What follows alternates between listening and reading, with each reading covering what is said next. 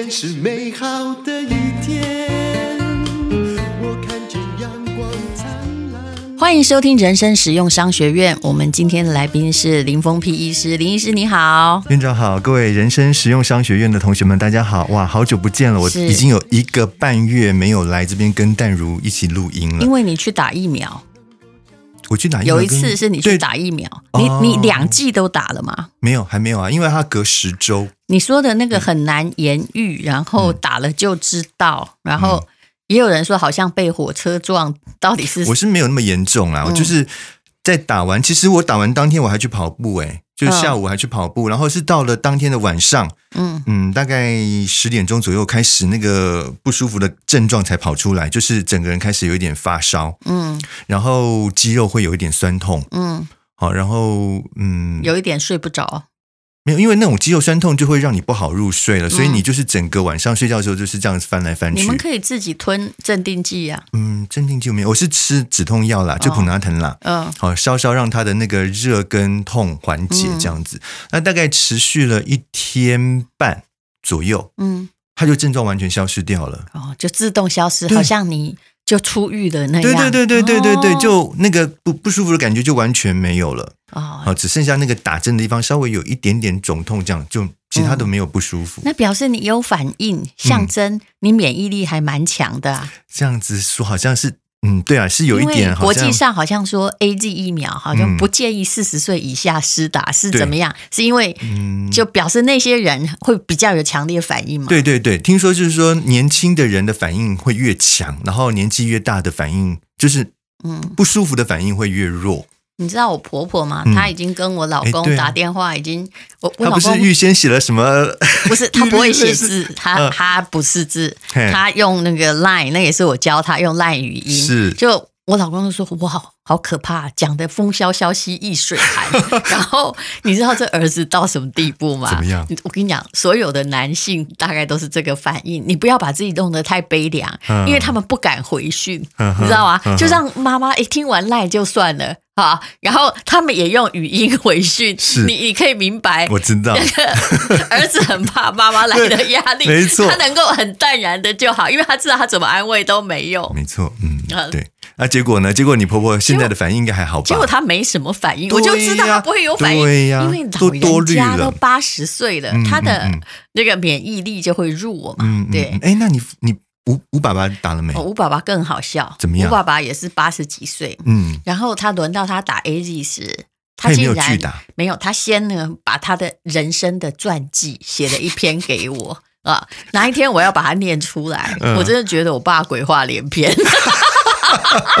我我爸应该他应该重听不会听那个人生自由商学院。我心里想说，可是那个写的格式哦，很像副文，你知道吗？诀别书那种意思吗？没有诀别书。他说我是吴文清，点点点，我怎样怎样，然后对，然后但里面有很多不实的记载，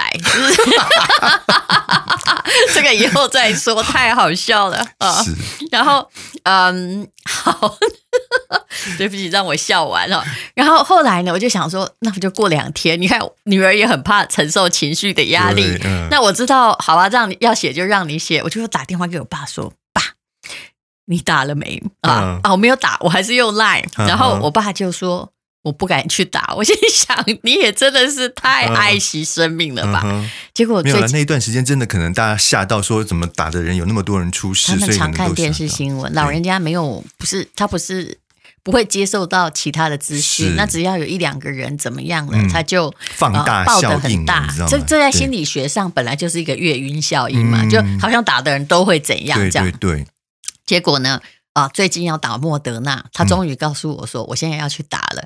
这叫两害相权取其轻，你也不能不赞叹他的生存智慧。嗯嗯嗯。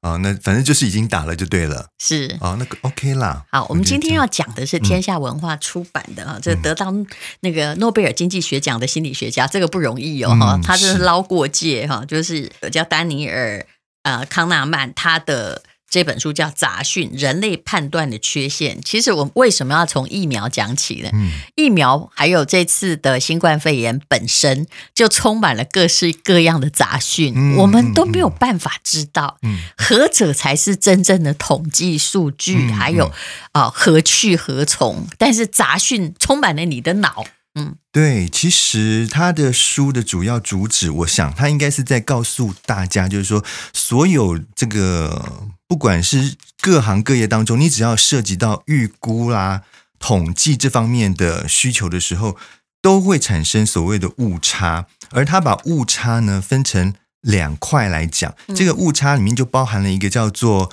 偏误。跟另外一个叫做杂讯，杂讯当然就是我们这本书的主旨啦，嗯、就是 noise，其实是杂音嘛。bias and noise，对，bias 就偏误。嗯、那他用一个什么样的例子来告诉你什么是偏误，什么是杂讯呢？他就是以这个打靶当例子。嗯，他把呃这个队伍分成四队哈，然后分别请他们去打靶，然后看这个这个打靶出来的结果。那如果说一般来讲，我们是瞄准靶心嘛，对不对？所以呢，如果说这个打过去的这个子弹呢，都集中在靶心的中间或者是它的周围，但是很集中的话，那当然是一个很精准的结果。但是如果说呢，它这个最后的子弹的分布落点都在离这个靶心一段距离的地方，但是它还蛮集中的，那我们就叫这样子的状况叫做偏误，就他讲的 bias。嗯，那如果说呢，它这些弹着点都在这一个靶心的周围，但是它蛮分散，它并没有集中在这个靶心的地方的话，嗯、那我们就叫它叫做杂讯。嗯，那如果说它的弹着点呢是。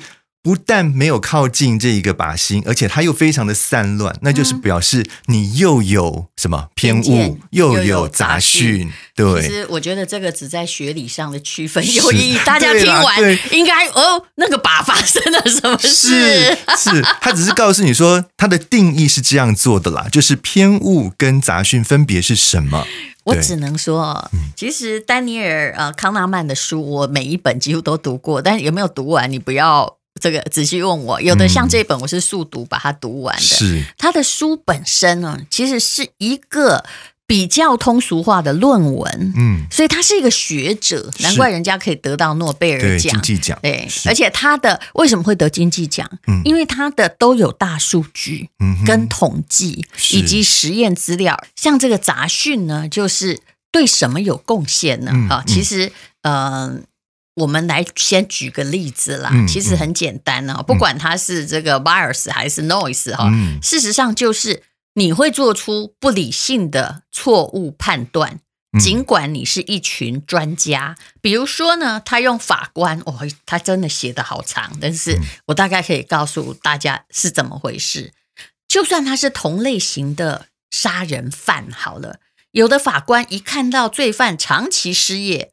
潜意识就觉得说，哈哈哈，你就是个社会败类啊！他量刑呢，会比，比如说，如果他是上班族，平常都还 OK，大家都说他还蛮乖，妈妈也说他孝顺，是，他就会觉得说，你大概是一时情绪的偏差。但是如果你一直失业呢，明明你犯的手法是一样的残忍哈，那么那个杂讯就会出现了，嗯，他会把那个一直失业的判比较重，嗯啊，那有些呢。加上陪审团，那更了不起了。有些人他会啊，因为某一个人哈，一个犯人长得很像他隔壁的可爱的帮忙过他的邻居，是，他就把他量刑轻一点。所以那个最大跟最小哦，哇，差很多。不要以为人类的眼睛都是一样的。没有没有，诶，我不知道你有没有听过一个讲法，就是说。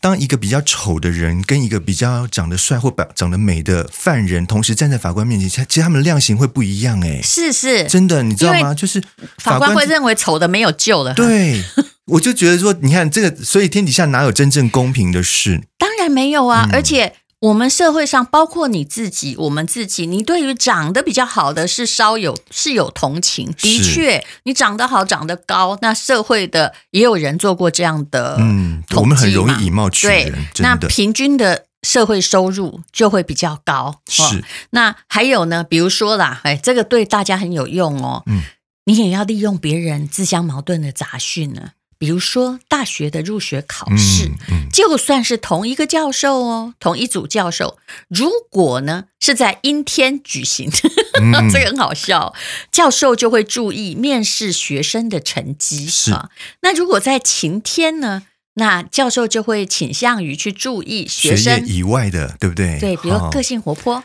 因为他参加课外活动啊，是因为他也他心情也比较晴天，是、嗯、是。是那所以呢？归结出阴天的时候，书呆子比较容易录取。对，哦，嗯，那晴天的时候，你就要表现得活泼一点。是，就算是只是天气不同，你做出的判断啊，就会判若两人。所以。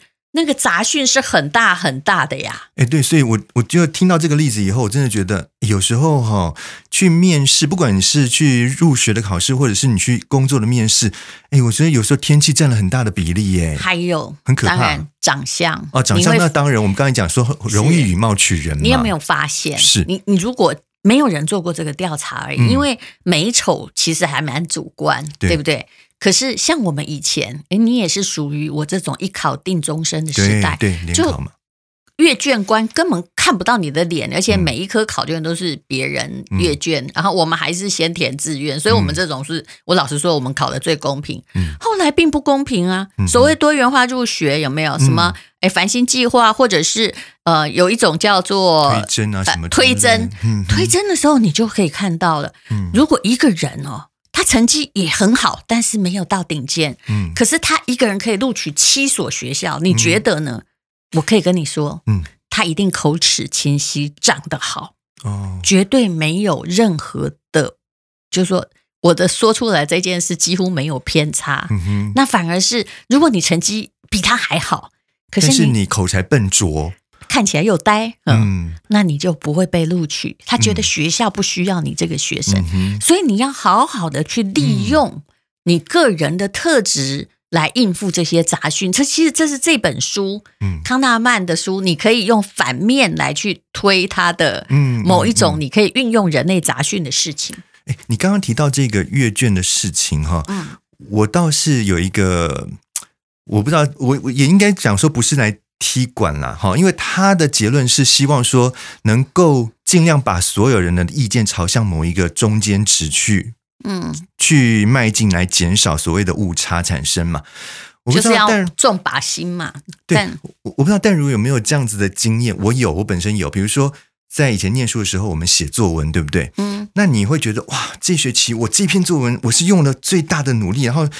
花了最最多的心思，我觉得我真是写的最好的一篇。结果呢，我满心期待的，希望下周发回来的时候，他给我老师给我一个很好的分数或评语。结果发回来成绩不但比你预期的不好，反而还更差。我不知道你有没有这样的经验？你这挫折不算什么啊！不不，当北一女的时候作文被打过零分呢。啊，对对对，我现在的意思就是说，其实有时候这个。评判的人、裁判的人本身的主观意识太重，所以后来那个我们入学考试的时候，是不是那个国文的作文卷阅卷通常都要两个老师来评，对不对？对，但有的分数也会差很多哟。嗯，但是因为我现在就想到一点，就是说，如果说因为那个姓名是一定是密封的，但是前一个老师的分数，后一个老师会看到，真的吗？会。所以呢，知道。所以呢，所以你就会被影响啊。对，我的意思就是这样，就是说。当第二个阅卷的人看到这篇呃作文的时候，他可能觉得说：“哇，这写的是什么东西呀？”结果他看到前一个老师给他的分数，或许还蛮高的，可能他因为他字写的漂亮或什么，他给他一个很高的分数。这时候你觉得第二个老师他会很公正的哦打一个他觉得应该打的分数，还是会受第一个老师的影响？不，这就是一个锚定作用啊。嗯哦，好，就那个锚定作用就是很简单嘛，就是比如说。呃，他在书里面有举一个例子，不只是因为你那个老师的分数还是针对着同一篇文章哦，是是。有一个实验，在他书里面最好笑，他是叫你写说啊，这个杯子你估价你几块美金要买，好，然后告诉你说你现在写下你呃，就美在美国嘛，就写下你那个身份证字号哈，他们叫安全号码啦，后面那两位数，嗯哼，好，那我就是三十六，嗯啊。那我不知道你多少，嗯，你后面身份证八零。八零，对，好，结果那我们两个刚好就是一个很好的对比，对比嗯、就是结果答案竟然会出来，就是身份证字号比较后面，像你那个比较靠近一百，你就会估比较高的价钱，八十块美金。对，那我呢就会被暗示到了，嗯、我就会只估个哦三十块吧。对，所以你会变呆子。嗯、为什么？因为有人给你暗示。是。那这个在定价策略上，我偷偷的告诉各位啊，嗯、永远有用。真的、哦，很多人不会定价。嗯哼。如果说哈，我看到一些，我也不能说人家不聪明，我只能说他没有练过定价策略。嗯、我问你，如果是定价哈，就是三千元，嗯，卖你。两千九百五十，嗯，好，虽然这个厂商东西很好，也你很需要，你会不会觉得超小气？你干脆不要打折，嗯，会不会？对啦，那个价差来讲的话，我会觉得说，那你这样的有跟没有是没有什么样，但是我觉得对消费者是有意义的耶。没有，如果你另外一个也不怎样的厂牌，我原价也定三千块，嗯，那但是呢，我卖你九九九，你觉得怎样？你一定会被九九九吸引，啊、那个二九五零等于不要打，对对对对，对。所以，但是那个九九九的成本可能就只有五百块，嗯，而那个同样厂牌的二九五零，它的成本或它优越程度，嗯，也许就值两千块钱，嗯。可是我们倾向于那个锚定作用，嗯，也就是说定价多少，能够折扣越低越好。所以很多的服装厂商，尤其是百货公司周年庆，嗯，或很多服装厂商，他干脆就把一件定一万嘛。然后一折就一千块嘛，嗯，其实它也只值两百，嗯，但是它还是可以大发利市，嗯。只是你们做医生可能不能这样说，不行，植牙一颗八十万，打一折。对，我觉得你讲到一个重点呢，这很多人在在下定价的时候，其实是没有仔细的去想这个问题的。对，我我其实是很会用这个，嗯，所以我说我是个精明的商人。当然，你那个原来的定价也不要高到怎么样的太离谱，对不对？让人觉得嗯，对，这是、嗯、是对，对对。然后东西本身也还要不错，但是定价策略其实是很好运用。为什么？我去除掉你的杂讯了。嗯，我刚刚说的用那个身份证号码来买杯子有没有？就是我让你 focus 在一个不管重不重要，或者是你觉得有没有幸福力的点上，嗯、可是。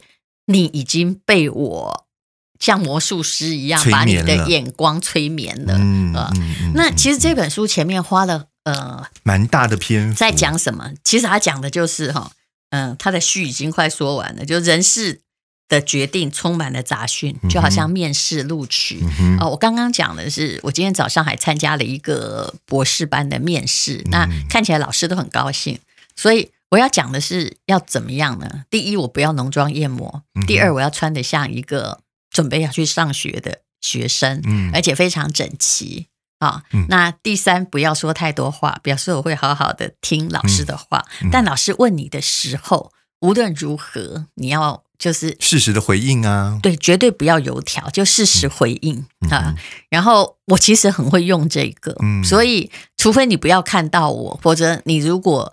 面试我的话，就好像也许学校在瑞士或在哪里，你不认识我，嗯、但是你很容易录取我。嗯，嗯我其实是当然笔试成绩也要不错啦、嗯，但是在面试中，如果你真的看到我，我们我觉得你应该找一一集来讲所谓的面试技巧，搞不好这我们的听众里面应该很多的人是需要的。我其实只考过博士班或硕士班的面试，哎，但是因为。我没有真正找过工作，工作都是人家找我。我必须说，啊、而且其实我也换的工作其实不多。嗯、但是我刚刚要讲的是，你刚提到的作文科。嗯哼，我后来就发现了一件事情：我的这个北一女的作文，因为政治意识形态，老师出那个问题，就是要我们歌颂某一党，但是我搞错了哈、嗯。